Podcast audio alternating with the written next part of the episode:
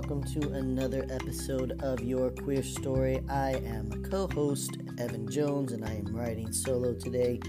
If you are new to the Your Queer Story podcast, I encourage you to go back and listen to some of our past episodes. We cover mostly queer history, but we also talk about some relevant topics and put information out there. Um, if you are a regular listener to the Your Queer Story podcast, this will be your episode this week. Next week, we are going to be dropping our two part finale on Women's History, rounding out Women's History Month on the 31st. So make sure you tune in, check that out. Again, we're going to be dropping two parts for you to kind of make up for this week. But this week, I am here again without my co host, Paul Hobbs and I am going to be talking about some of the political issues and the legislative issues that are here in America. This is what we call a politisode, and it's where I just kind of update people on what is going on. You may have heard a lot, you may have seen on Twitter or seen a lot of the articles that have been out there about the wave of anti trans legislation that is sweeping America right now. Um, now, in the beginning of this month, March of 2021, 82 bills had been introduced into state legislators across the United States. And what that means is that lawmakers have presented the highest amount of anti trans legislation that's ever been in America. Now, part of the reason that this is the highest amount is number one, because previously, especially uh, before the early to mid 2000s, uh, we did not have any rights or protections for trans people, at least none that were on the books. As we've gained more rights and protections, as we've gained more awareness, as more people have become vocal and come out, we have seen a lot of growing positive response for trans, non binary, and intersex individuals. And of course, in response to that, the far right conservatives have pushed to take away and strip whatever rights that we would have had, block any protections that we try to put in place. And this is a very common tactic in politics all across the world, but in American politics, I mean, one of the most famous examples of this is, of course, the Jim Crow era, right after slavery ended in the Civil War in 1865. We had the Reconstruction era, and during that time, states put in these bills that prohibited black people from from voting, from uh, earning a living wage, from living in certain areas. There were states that literally had bans on black people from living there, and um, and a host of other bills that essentially put black people back into just a different form of slavery. And that's when we began to see the rise of our prison industrial complex and the rise in our police forces in America. And so this was a response to black people getting so called freedom and immediately stripping away whatever that freedom meant.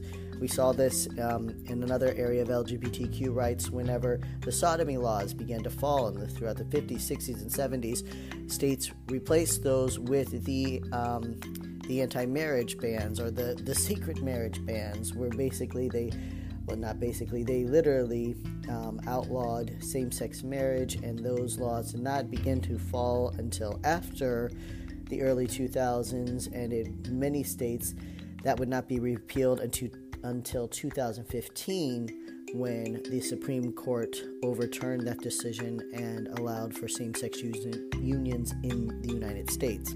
And now, once again, we are here with trans rights and intersex rights.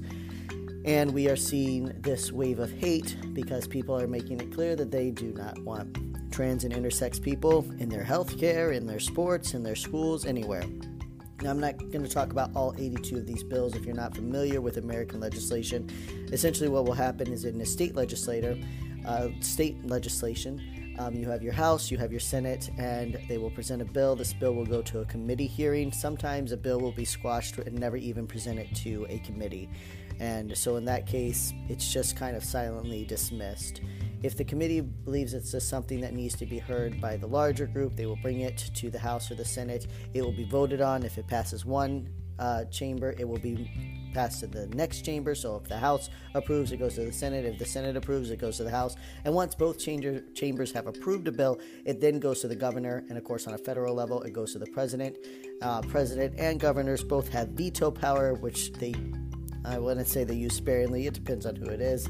Um, but they do have the power to veto and then it can it can bounce back around even if the governor or the president sign off on something it can then be brought to court And then at that point, the state Supreme Court and possibly even the federal Supreme Court will rule on whether or not something is actually upheld as a law. But either way, whether a bill is only ever presented by a group of people or it makes it all the way up to the Supreme Court, the fact that this bill is out there is very harmful and it always creates a wave of antagonism and hate and tension, especially on uh, the trans and intersex people, but especially on communities of color who are the ones who are often most targeted with this hate and bear the brunt of it. And so, right now, we have these 82 bills that are out. Some of them are already, we already know that they're going to be squashed. There's nothing's going to happen from them. Some of them have been vetoed. Two of them have been vetoed by governors. But on uh, Monday, the governor of Arkansas signed into a bill, the anti trans bill, which I'm going to get to. I want to talk about Arkansas, but first I want to talk about Arkansas's other bill, the one that is waiting on the governor's desk, and that is the that I'm pulling up my information. I want to read it right. That is a House bill, so HB 1570. Um, and th- what this does is it denies gender affirming care to transgender youth in the state. Now, we've talked about gender affirming care, but again, if you're new or if you're just listening because you want to stay up to date on the politics of this, gender affirming care for youth in the United States is very minimal. Basically, it is going to a therapist, psychologist, and talking about your gender identity whenever a young person hits puberty, if they have been in therapy for so long, a doctor can prescribe puberty blockers. All this does is delay their puberty. Uh, this is a medication that's been around for a long time. It's been diagnosed or it's been prescribed to cisgender people, so people who are not trans, non binary, or intersex. It's been uh, prescribed to cisgender youth that were developing too fast for a long time and now it is often prescribed to trans or intersex or non binary youth who have not yet reconciled or understood their gender identity. They don't yet know what their gender identity is, and so this delays puberty so that they can figure that out. And of course, this is with the child asking for this, this is with the parents' consent, and this is with the advice of both doctors, psychologists, and therapists. So there's a lot of people that go into prescribing medication in the cases where it's done.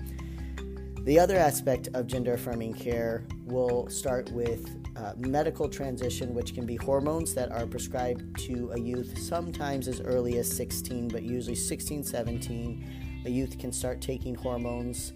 Um, so they can take either estrogen or, or testosterone, depending on their identity.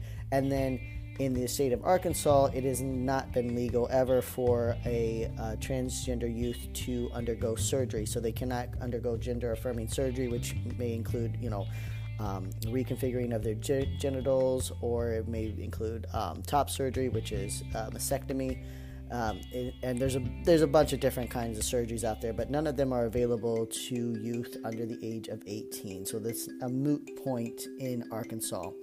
But HB 1570 will take e- away even a child's right or access to to uh, to seeing a counselor, to talking about their gender identity, or the right of the psychologist or the doctor to refer that young person out to someone who is gender affirming. So it, it completely strips away the parents' rights. It completely strips away the child's rights, and it also strips away the provider's rights. The provider does not have the right to make a decision based on their education and based on what they believe is best. The provider can only do what the state says.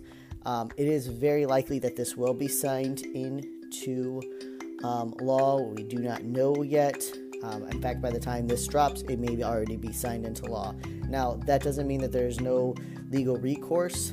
Uh, it's almost also certain that um, the state of Arkansas will be sued for this, and then it will go on to the Supreme Courts and uh, of the state, and then the Supreme Court of the land. Um, it's a really hard case that Arkansas is trying to walk here because you're stripping away the rights of so many individuals along the way, telling doctors how they can and can't do their job.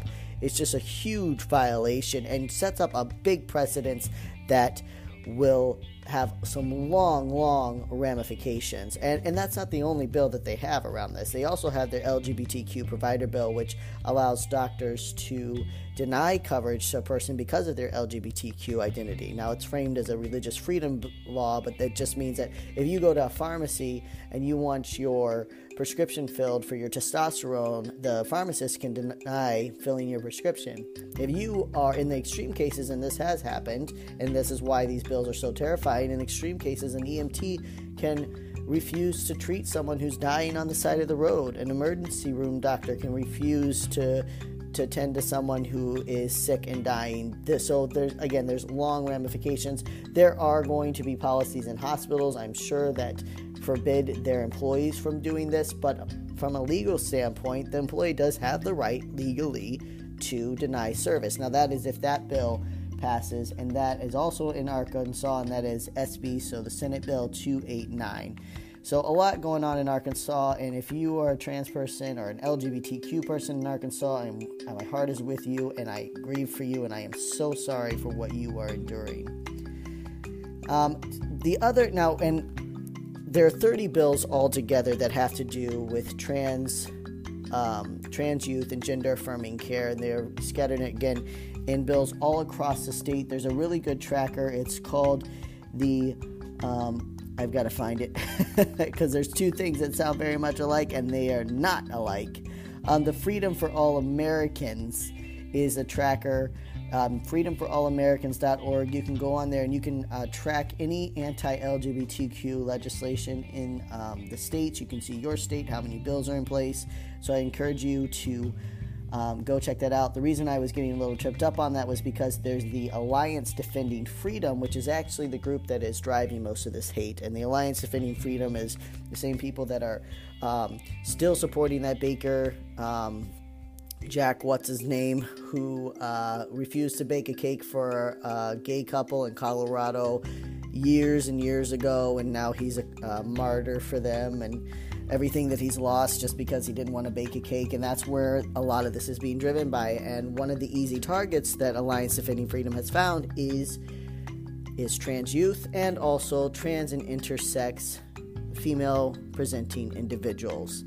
Um, so, the core and the backbone of this anti trans legislation is the anti trans bills. Now, the Alliance Defending Freedom calls them the Protecting Women's Bills and uh, Protect Women in Sports bills, and they're trying to frame it as this we're just trying to make sure that women have a fair and equal chance in in sports, which is just an incredibly sexist view on things as it is. But um, that's how they're presenting these, and they have presented almost half of this legislation is anti trans bills, which uh, on Monday, the governor of Arkansas just passed it, the second bill in the country that forbids women, trans and intersex women and girls from competing in any kind of um, any kind of uh, school or collegiate sports. So there's nothing um, about higher. Uh, there's nothing yet about higher um, bans on professional sports, uh, mostly because I don't think the governor has any uh, oversight on that. But it, it, they can ban transgender uh, uh, girls and transgender girls and women. Sorry, I'm stumbling a little. they can ban trans women and intersex women and girls from competing on a school and collegiate level. Uh, this entire idea of deciding whether or not a woman is woman enough for sports is rooted in a really odd and bizarre history that I didn't even know about until recently. We even did an episode on LGBTQ players in sports um, about a year ago, which I really enjoyed. And I still didn't see this. Maybe I, I mentioned something about the FEM cards, but I hadn't gotten into the, the history of this. So, to wrap it up in a nutshell, and there is an article on yourqueerstory.com that you can go and check out and you can read the history of it. To wrap it up in a nutshell, uh, in 1936, at the 1936 Olympics, there was the American star Helen Stephens, who was nicknamed the Fulton Flash. She was from Fulton, Missouri. She was incredibly fast. And then there was an, an immigrant, a uh, Polish immigrant, who went by the name Stella Walsh. And uh, she had immigrated to America when she was a young child. She was raised in America. She was actually a few days from receiving her American citizenship when she was 18 and at the last minute, she decided to compete for Poland in the 1932 Olympics. And then she went on to the 1936 Olympics. Now, the 1936 Olympics was a huge time in sports history anywhere in the world. The 1936 Olympics is when the world is recovering from the Great Depression. A lot of nations are showing up. They want to show their power and their dominance, and they got their mojo back. And of course, it is hosted in Berlin, Germany, and Berlin's really got something to prove. And Hitler spends almost $30 million on the Olympics. He spent $7 million on filming and photography alone. And, um, and of course, we know that it's just a few years later that Hitler would invade Poland and we would have the start of the World War II. And during this time, he's secretly uh, funneling uh, Jews into the ghettos and starting his concentration camps, which he will soon be shipping people off to. But at the time, everything seems to be glamorous and beautiful. And so Helen and Stella both compete and Helen just beats out her competitor. And the story is kind of mixed, but it seems that a Polish uh, journalist accused Helen Stephens of being a man. And then, in response to that, Helen Stephens and her team accused Stella of being a man. Now, Stella Walsh never went, um, never underwent an examination, but Helen Stevens was forced to undergo a genital examination, which is an incredibly offensive and, and horrible thing. And uh, they they decided that she was woman enough for them, and she went back home. And then, of course, we have the eruption of World War II, and there's no Olympics. And then, um, by the time the Olympics came back around, Helen had started her own. She was actually the first uh, owner and manager of a semi-pro basketball league in America, and so she was she was uh, living a quieter life. She was also a lesbian, and this was the height of the lavender scare in America. Which go back and listen to our lavender scare episodes. And so Helen, I don't think she wanted to bring any more attention to herself, especially not after she's been groped and examined in the 1936 Olympics. I don't know why she didn't um, can choose to compete anymore. She was still pretty young by the time the next Olympics rolled around, but she had a good life. She settled down with her partner and uh, enjoyed the rest of her life. Stella continued to compete for a few more years, but she never competed internationally again. She moved back to the States and she stayed there until 1980. She was killed in a tragic death. And upon her autopsy, it was revealed that Stella was intersex. And this let, set off a firestorm. And there was already a, a, bit of a story that had been bubbling over for several years in America and, in, and internationally as well. And part of that was for a third individual by the name of Heinrich Ratschen. Now, Heinrich was born, he was an intersex individual he was assigned female at birth, although, according to his father, it seems like they weren't really sure what they should do, so they assigned him female. They gave him the name Dora, and he spent the first 20 years of his life forced to live as a girl. And, and I call him he, him because he would later say that he never felt like a girl, he never felt that that identity fit him, but he didn't feel that he had any uh, choice. If he came out, it would bring shame to his family.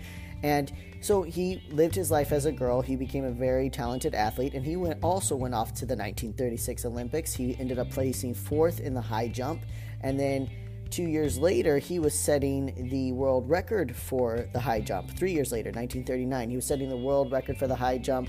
And when he did that, he was he was accused of being a man, and so he was arrested on a train platform. And when they examined his genitals, they decided that he was a man.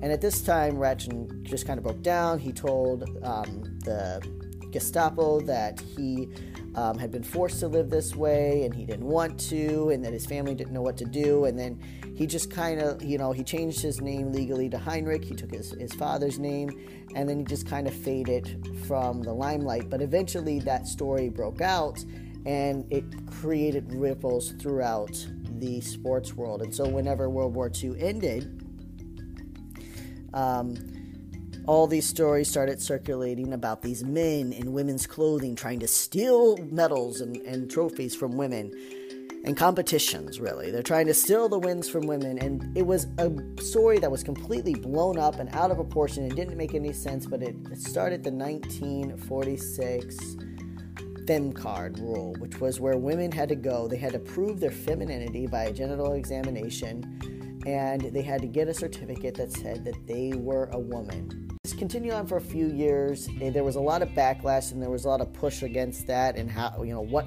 classifies as a woman, and then you have the feminist movement of the 60s and 70s.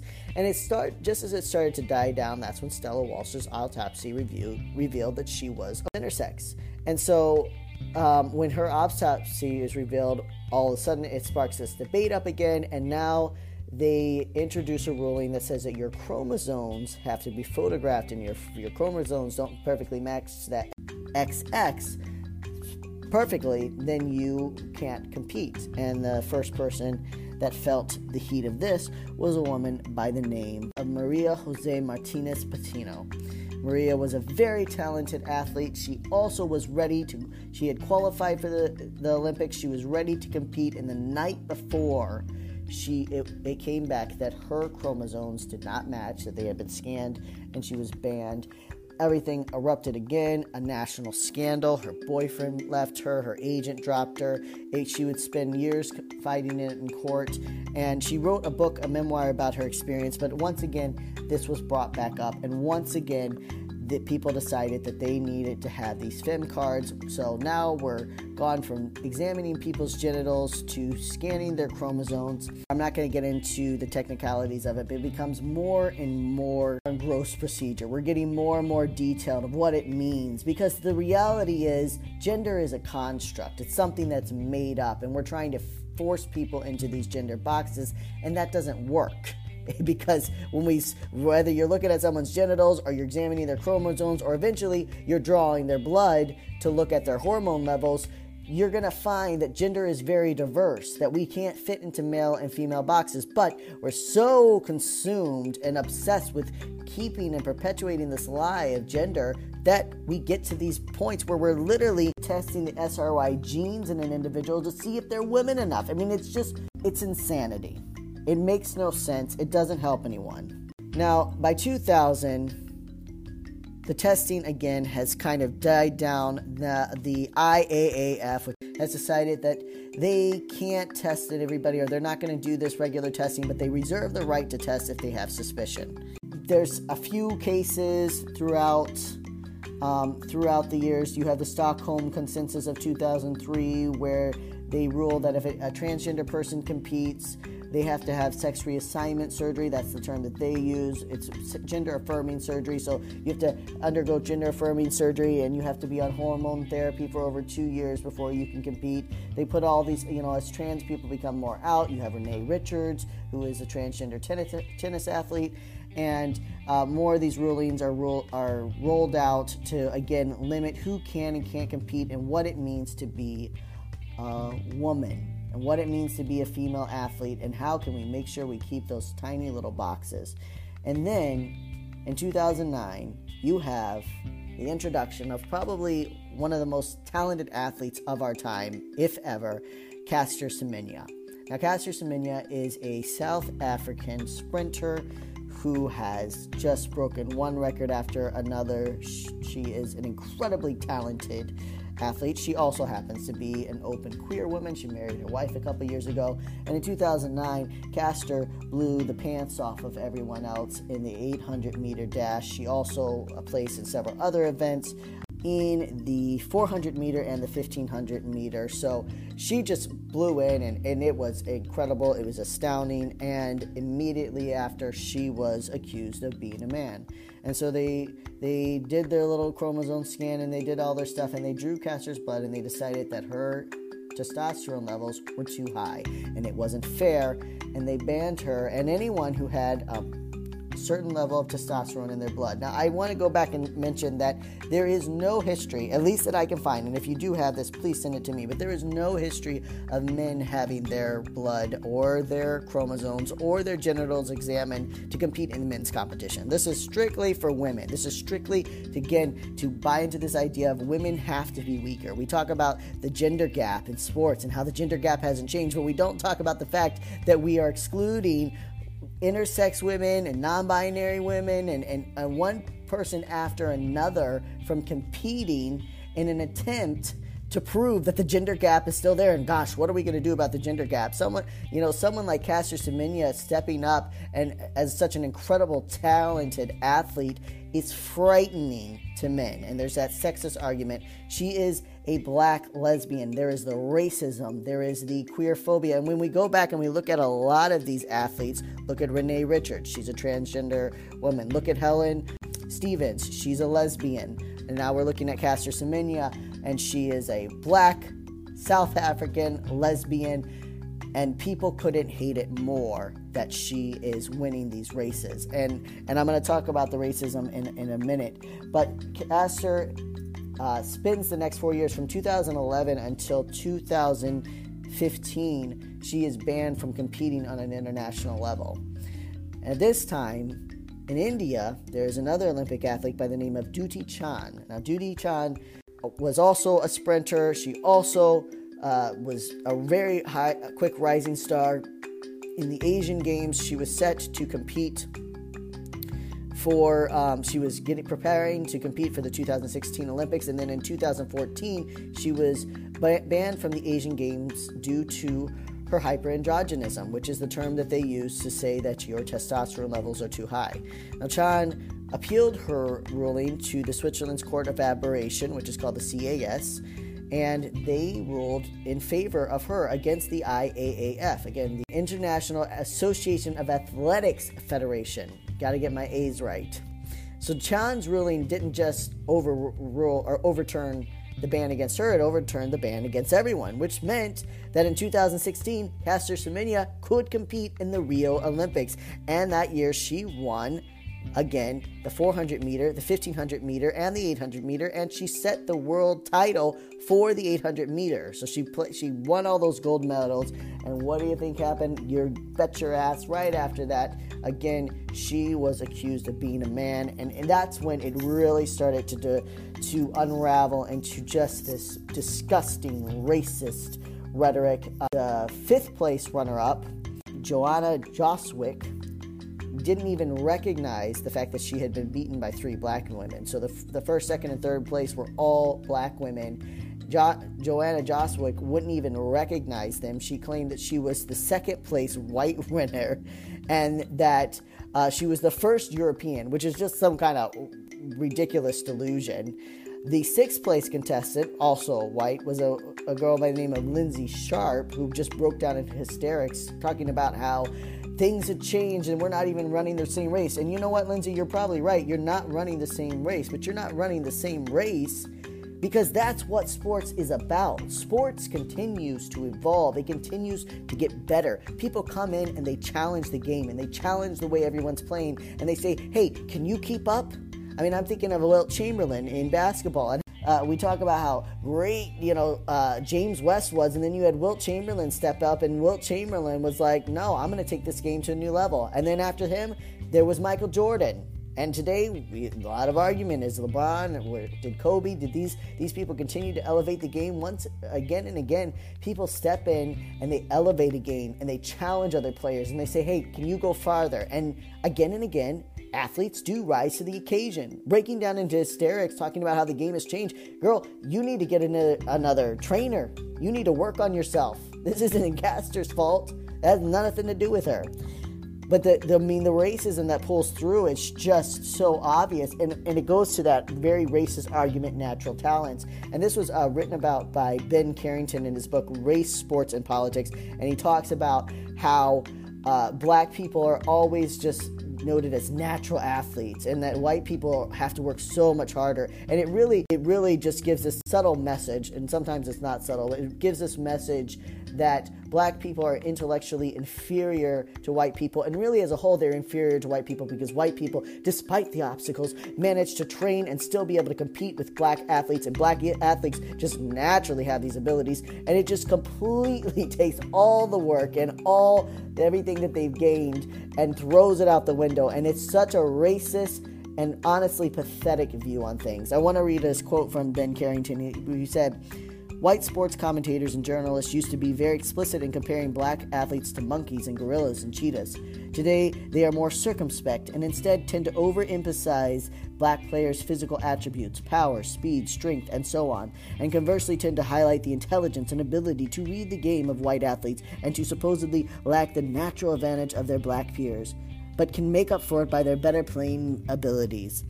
You often see this is how white basketball and football players are described, especially quarterbacks. So he's just reaffirming what I said. What I said, I took his words, but um, re- reiterating that point that you know, I, I think the, the quarterbacks is especially great, you know, where you talk about like Tom Brady, right? We can't hear enough about all the odds that Tom Brady's overcome living in his middle class white lifestyle. He's a fucking gorgeous man, six foot whatever, and we talk on and on there. I mean, there was how many parts of that that series on him and about he's the greatest athlete of all time. And and I'm not saying that, that Tom Brady isn't a great athlete or that he doesn't work hard. I'm just saying you don't hear the same thing about black athletes. You don't hear the same thing. We, we when we look at white athletes like Wayne Gretzky and Michael Phelps and Lance Armstrong and Arnold Palmer, we talk again about their work ethic and their drive and how they got there. And then we look at athletes like Cristiano Ronaldo and Pele and, and Jordan and LeBron and Woods, and it's like, well, yeah, I mean, they worked hard, but you know, if I had their abilities. And that's the racism of it. And that's, you know, and when you combine that together with the racism and the queer phobia and the sexism, what happens in women's sports is you get these ridiculous bans where we are doing insane things to try to prove that this is what makes a woman and this is what makes a man and this is the only two genders that we recognize. And the damage that we do to intersex people throughout this it's just horrendous because we are telling intersex people you cannot play sports. You do not get to take part in one of the most fundamental human rights one of the most fundamental human pleasures that we've ever had, at least in the in recent civilizations, you don't get to take a right in there because we can't compete with you and we don't know what to do with you. And rather than learn and evolve and maybe look at our binary structures and how we should restructure them, we're going to cast you out. And that is what's happening in these bills all across the country. We are introducing these bills to ban trans sports players, but intersex sports players, non binary sports players, anybody who doesn't fit the mold. And there's a lot of science to support why it doesn't matter. And there's a good NPR article out there, you can Google it, but I'm not going to talk about the science of it because the reality is the science doesn't matter. The science is wrong in the fact that, again, it buys into this binary structure of what it means to be a man or woman. And as as, as trans individuals, as queer individuals, we do not have to apologize and answer to people. And we get so caught up sometimes in trying to answer for ourselves and trying to explain to people why we do what we do, why we need to do what we do, and, and how we're not a threat to them. And I am challenging people stop that. Stop trying to prove you're not a threat because you're not a threat. I don't have to prove to anyone why I am able to compete. If you can keep up, let's go. I don't I don't I have there there's the history out there, there's the science out there to back up why this doesn't really affect sports even though we're trying to make it an issue, but even if it did, even if intersex people were kicking your ass, step up. That's what I say. I say I say look at the challenge and say challenge accepted. And I definitely say that queer people have nothing to apologize. We will not apologize, and we do not have to feed into this to prove that we deserve to be with everyone else, that we deserve to compete with everyone else. Like I said, I don't have to prove to someone that I'm safe to be around. If you think I'm not safe to be around with no real evidence, that's on you. If you feel that things aren't fair, it's on you. It's your work to figure out why you have this bias. And like I said, lots of people have done the work. I'm just not going to get into the scientific arguments of it because it doesn't matter. The issue again is the gender construct. That's what needs to be addressed. And instead of addressing that, we're doing any and everything but. We're introducing one piece of legislation after another banning kids and, and college students from participating in sports rather than re examining our gender constructs. We're spreading fear and hate and racism and sexism in an attempt to try to prove something that can't be proved. And I just want to encourage all my queer friends not to buy into that rhetoric of trying to apologize for ourselves or excuse ourselves or justify ourselves. We don't have to be justified. And I've talked far longer than I expected to. So, again, go to freedomforallamericans.org. You can check out the trackers. They have links to all the bills. You can see what's going on in your state. You can see how you can get active. Check them out. Uh, check out Ben Carrington's book, Race, Sports, and Politics. And um, and then, like I said, there's others. There's a good article on them.us about this. There's a good article on the on NPR about this. HRC has a good understanding of, of these bills and what's going on. So go there, check them out. I am going to wrap up for the day, and I'm going to tell you to stay queer, and most of all, stay proud. And I'll talk to you soon.